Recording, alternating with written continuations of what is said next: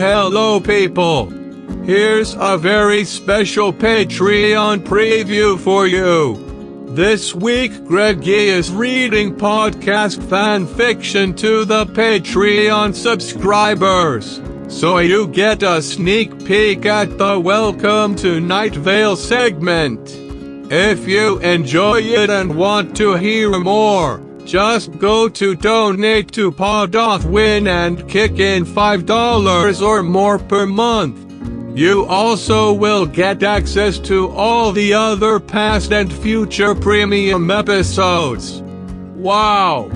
I can't believe what a sweet treat that would be. So our next selection also comes from fanfiction.net uh, by one Noel Eleven. This is a Welcome to Night Vale story called Welcome to Night Vale Wade. Uh, let's see. There's a description here. One shot. Wade is meeting an old friend in Night Vale. This Wade is from the X Men movieverse. okay. Uh, so it's rated fiction T. There's 604 words in it, and we've got one review to read. This one was published uh, July 28th, 2014, and the status is complete. So this is the entire story. Good evening, listeners, Cecil said, spinning around in his chair to look out the window. Last night, Perfect Carlos got a call from someone named Wade. Carlos has been mumbling how did he find here and Deadpool and the word shit over and over again. So I'm curious about this man, as Carlos wouldn't give me any sort of description other than insane.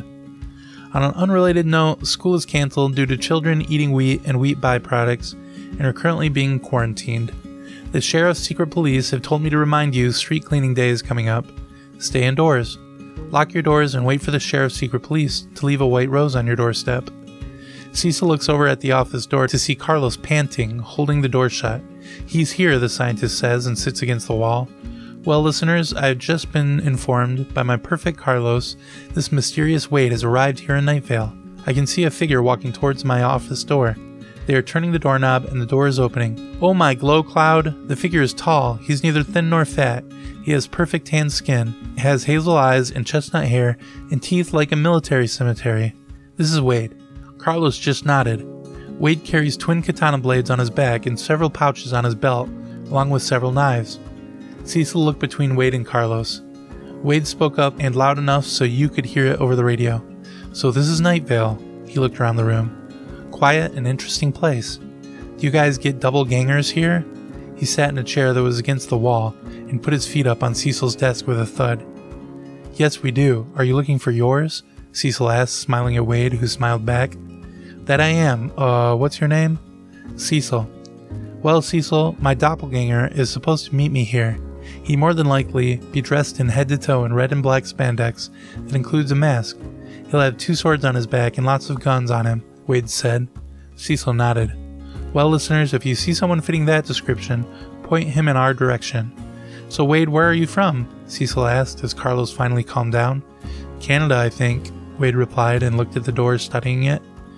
Wade is now staring at the door like he's trying to burn it down, Cecil announced as intern Dana came in dragging a red man behind her.